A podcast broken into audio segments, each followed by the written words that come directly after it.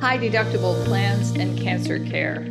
Should we be screening kids for speech and language disorders? What's the impact of remission from type 2 diabetes on long term health outcomes? And insights into active long COVID. That's what we're talking about this week on Double T Health Watch, your weekly look at the medical headlines from Texas Tech University Health Sciences Center in El Paso. I'm Elizabeth Tracy, a Baltimore based medical journalist. And I'm Rick Lang, president of Texas Tech University Health Sciences Center in El Paso, where I'm also dean of the Paul L. Foster School of Medicine.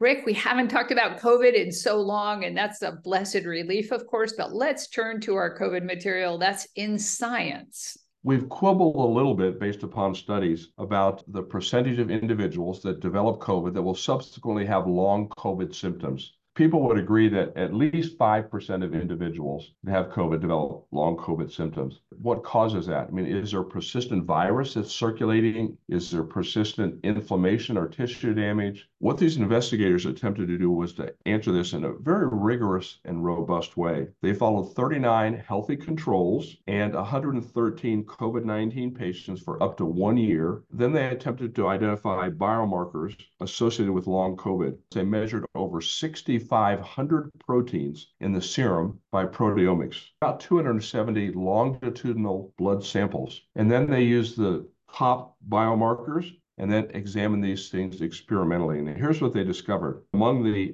113 COVID positive patients, they identified 40 that had long COVID. Compared to those that didn't have long COVID or those that were healthy controls, they had dysregulation of what's called the complement system. Complement are those proteins that work with our antibodies and immune system there were complexes that actually insert themselves into membranes of certain cells. The complement works to destroy those cells, and this dysregulation was likely responsible for the long COVID symptoms. They could measure tissue markers to show that there was injury. The inflammation led to increased thrombosis, which we've described before. This gives some mechanism for why long COVID symptoms may persist. I'm going to ask you to hearken back, lo, these many years ago, to our respective educations and the fact, or what we were educated about, that there are two complement pathways one extrinsic, one intrinsic. So, my question is which of these two pathways is it that becomes dysregulated? And then, of course, the big question is yeah, so what do we do about this? It looks like there were a number of different complement pathways involved there may be some specific treatments that can affect the complement system. It looks like during this time, by the way, there was reactivation of other viruses, for example, herpes virus. So maybe the antiviral agents could play a role. They looked at a large number of proteins. It's a relatively small number of patients. We're talking about 40 patients. So you'd certainly want to look at this in a larger number. I agree. And of course, without our methods that we currently have available, it probably would have been impossible or taken a really long time to get this data together. I'm still just really interested in this idea of dysregulation of the complement pathway or one of the complement pathways. I'd be interested in looking at that more carefully in the sequela that follow other viral infections. That would be interesting. We want to identify those that are at risk. And so, what I'd be interested in knowing is can we use the complement pathways or these other serum protein markers as a way of identifying early on who would be at risk? Let's turn to diabetologia. And this article is taking a look at the impact of remission from type 2 diabetes on long term health outcomes. And this is from a study that's been around here for a while. And these are almost 12 year outcomes on average from a study that was called the Look Ahead study. They were looking to determine the association of attainment of diabetes remission in the context of a 12 year intensive lifestyle intervention with subsequent incidents of chronic kidney disease or cardiovascular disease. In it, they compared the incidence of cardiovascular disease and chronic kidney disease among 4,400 plus people and 4,100 plus people, respectively. This was based on achievement and duration of diabetes remission. This is an important factor. They basically looked at participants with any evidence of remission during follow up and found that they had a 33% lower rate of chronic kidney disease and a 40%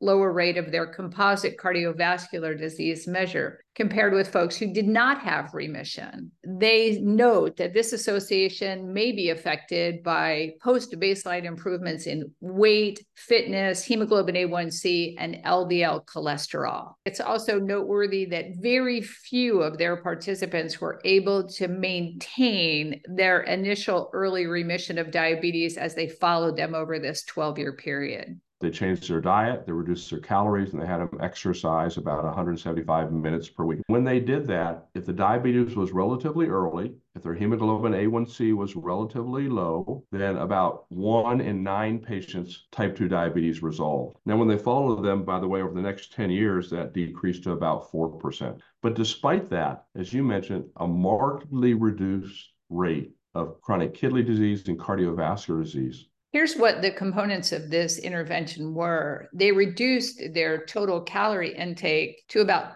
1200 to 1800 kilocalories per day based on their initial weight reduced total fat and saturated fat intake to less than 30% and 10% respectively of their caloric intake. And they increased their physical activity to a level of 175 minutes per week with brisk walking and moderate intensity activities. So these are things, of course, that we've known for quite a while have been useful in helping people to achieve remission from type 2 diabetes, especially if it's early on in the course of the condition.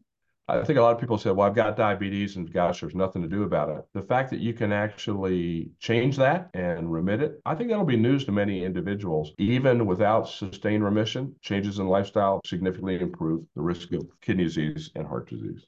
So I'm going to just note that maybe the general public wasn't aware of this, but we've talked about this many times. Um, there is a trial that's being conducted right now in the UK that's called the Direct trial, where they're considering this kind of intervention as a primary care referral option for the UK National Health Service. So that's pretty powerful. Let's, turn to JAMA. This is a U.S. Preventative Services Task Force, a U.S. PSTF evidence report. Should we be screening for speech and language delay and disorders in children five years or younger? An estimated 8% of U.S. children aged 3 to 17 have a communication disorder, and boys are almost twice as likely to be affected than girls, and African Americans disproportionately more affected than Hispanics or whites. Delay means they go on to develop the normal language skills. It just takes a little bit longer. Disorder means they don't develop the typical language skills. That could be either by difficulty understanding, that's called receptive language, or difficulty speaking, that's called expressive language. What the U.S. PSTF asks is, should we be screening young kids? Because we know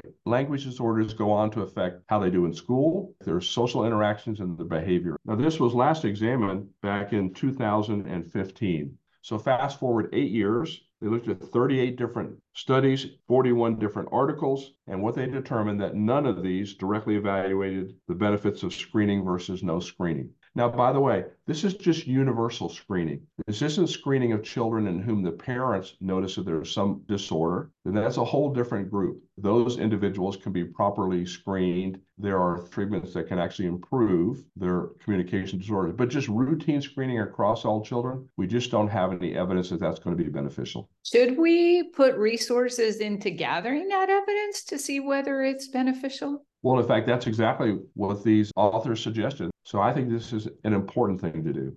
If parents are pretty good at catching that their child has some kind of a concern, then why is it that we need to study this more broadly? Are there a lot of kids who are falling through the cracks? The presumption is that the parents are the best identifier of this should we be screening kids whose parents wouldn't recognize communication disorders? We have different progression. It's different in the African American culture than it is in the Hispanic or white culture. And I'm not sure parents are the best adjudicator of it. That's why we need to address whether universal screening with good screening tools could be beneficial. Finally, let's turn to JAMA Oncology. This is a look at out of pocket costs and outpatient visits among patients with cancer who are transitioned into high deductible health plans. High deductible health plans, of course, are associated with additional out of pocket medical costs. This study took a look at data from 2003 to 2017 among adults 18 to 64 years with cancer who were initially enrolled in low deductible health plans and then they continue to follow those whose employers then mandated they switch to a high deductible health plan. They had two groups those who had no option, they had to change to the high deductible health plan, and the others who didn't have that circumstance. They matched these two groups on demographic variables, including their age, sex, all the normal things, and their cancer types. And they followed them up for three years after the baseline year. They had 45,000 plus patients with cancer 2,700 plus in the high deductible health plan group, and 43,000 in the control group. Their average age was disconcertingly young. It was only 53, just shy of 53 years. There were almost 60% females in both groups. Those in the high deductible health plans had an increase in annual out of pocket medical expenditures of 68%. They also found that in the high deductible health care group, they also had fewer visits to their primary care physicians and fewer visits to non cancer specialists. So it suggests that for the person with cancer who gets switched to one of these plans, they truncate their visits to other providers, which may have important implications if you're a survivor. And that's who you're relying on to scrutinize what your health is looking like and whether you need to have additional cancer treatment. Yeah, it's an unfortunate circumstance when someone has cancer and their employer switches them from a low deductible to a high deductible. Interestingly enough, they continue to receive their cancer care. But what they did sacrifice was visits to their primary care physicians and non cancer specialists. And as you mentioned, once someone's received their treatment, these are the individuals that care for them. Individuals go on to have lung problems, heart problems, neuropathy problems. And if they're receiving less care from the non oncologist, it could affect their overall outcome.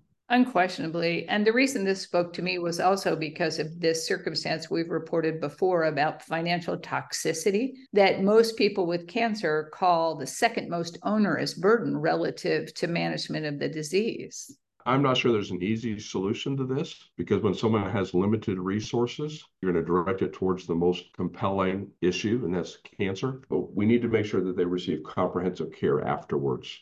Absolutely. On that note, then, that's a look at this week's medical headlines from Texas Tech. I'm Elizabeth Tracy. And I'm Rick Lang. Y'all listen up and make healthy choices.